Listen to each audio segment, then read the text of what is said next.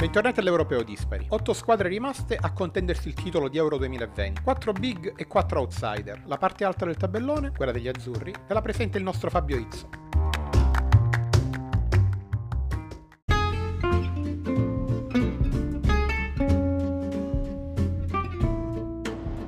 Ciao Antonio, ciao Massimo, ciao a tutti gli ascoltatori.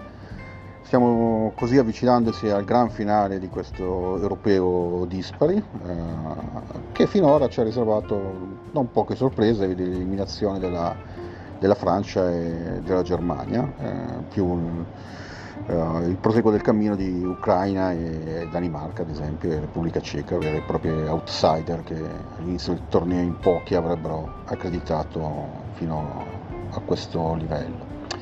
I quarti di finale presentano due belle partite, Spagna-Svizzera e Italia-Belgio.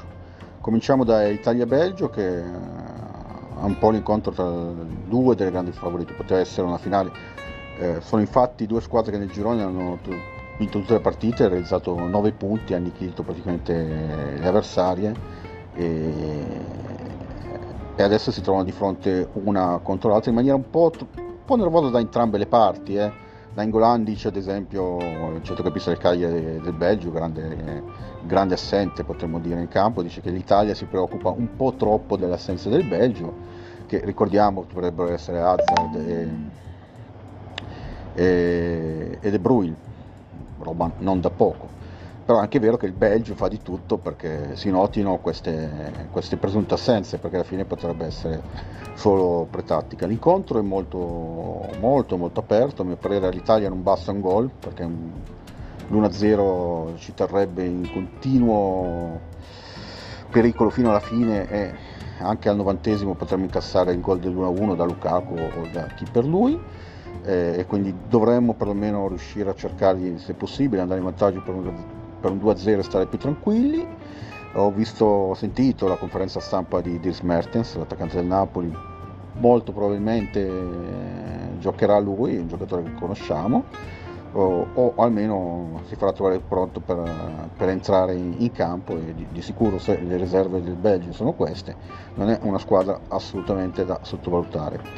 Passando invece all'altro incontro, all'altro quarto, tra Spagna e Svizzera, al contrario di Belgio e Italia, che l'hanno fatta da padroni nel loro girone, Spagna e Svizzera sono due squadre che si sono compattate durante proprio questo europeo. La Spagna ha avuto un inizio deludente fino all'incontro con la Croazia, quando forse la vera Spagna è uscita solo ai supplementari dopo il 3-3 e ha convinto e cercato di convincere i suoi tifosi, una squadra giovane abbastanza contestata in parte della verità, mentre la Svizzera era nel nostro girone, l'abbiamo incontrata, come molti ricorderanno, e non ci è sembrato proprio un ostacolo insormontabile, che però è riuscita a creare la vera impresa di questo torneo, la squadra rivelazione, perché l'eliminazione della Francia dopo la sua, seppure a rigori, dopo un incontro al cardiopalma finito per 3-3, dopo essere stati in vantaggio per 1-0, sbagliato il rigore del 2-0, essere andato in svantaggio per 3-1 e aver guardato nei 90 minuti supplementari, nei 90 minuti regolamentari il 3-3, finire supplementari e poi ai rigori e battere la Francia all'ultimo rigore sbagliato da Mbappé, è qualcosa di epico che gli svizzeri ricorderanno forse per sempre, e anche noi. Il gioco del calcio è bello anche per questo, alla faccia di chi vuole dei club esclusivi, fare recinti e protezioni ad hoc per campioni. In fondo Ronaldo ci ha già salutato, Mbappé anche, e così via, per non parlare di Müller. Vedremo un po' cosa succederà. Punto sul passaggio della Spagna, ma per esperienza di giocatore, anche se la Svizzera è una squadra più anziana, forse più per esperienza in fatto di gioco. Tutti o quasi sono titolari nelle loro squadre, formazioni di Liga e compagnia bella, e quindi secondo me si farà sentire. Un saluto a tutti.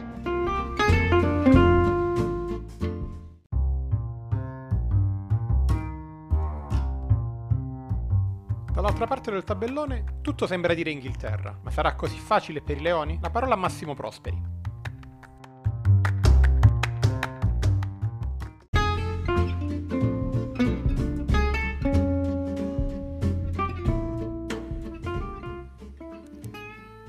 Nella parte destra del tabellone la situazione è onestamente fluida. Pochi si sarebbero aspettati tre delle quattro squadre che ci sono arrivate fino a questo punto.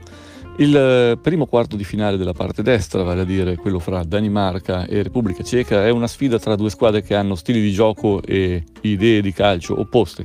La Danimarca è una squadra spettacolare e brillante che gioca a 100 all'ora e che si basa molto sulle accelerazioni improvvise dettate dalla fantasia di alcuni suoi elementi, uno su tutti Damsgaard, che sta diventando il leader tecnico di questa squadra, e ha delle risorse decisamente superiori sul piano tecnico a quelle della sua controparte. La Repubblica Ceca però è una squadra ordinata, tatticamente una delle migliori dell'Europeo, disposta in maniera molto solida, soprattutto a centrocampo.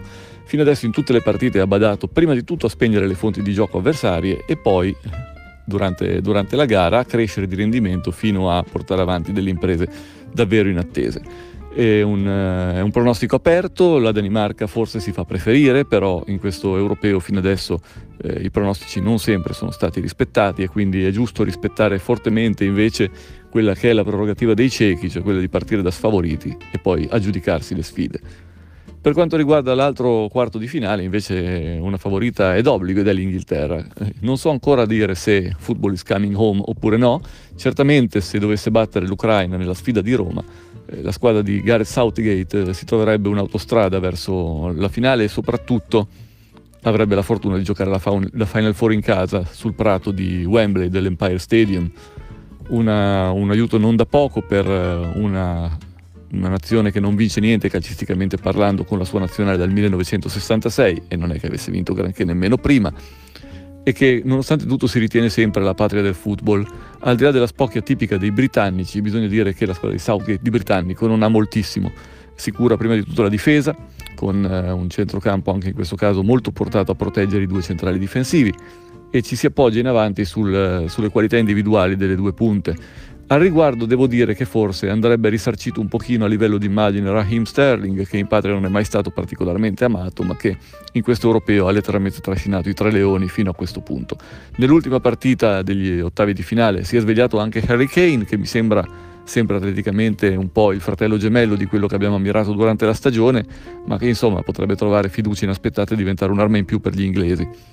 Il fatto che gli inglesi siano anche l'unica squadra che fino adesso non ha subito reti è un ulteriore indizio che potrebbero essere loro davvero una delle favorite alla vittoria finale.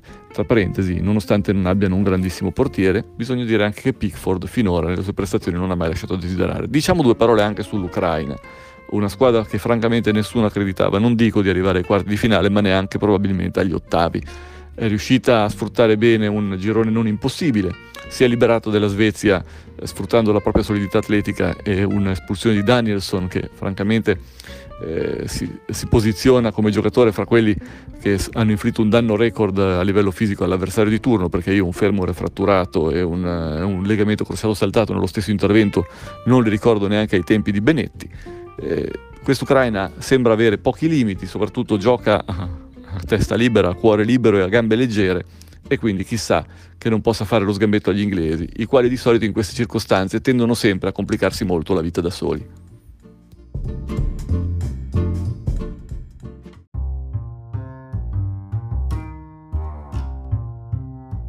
Allora, stasera tutti a tifare azzurri, nella speranza di poter raccontare ancora un paio di notti magiche in questo caldissimo luglio. Buon europeo!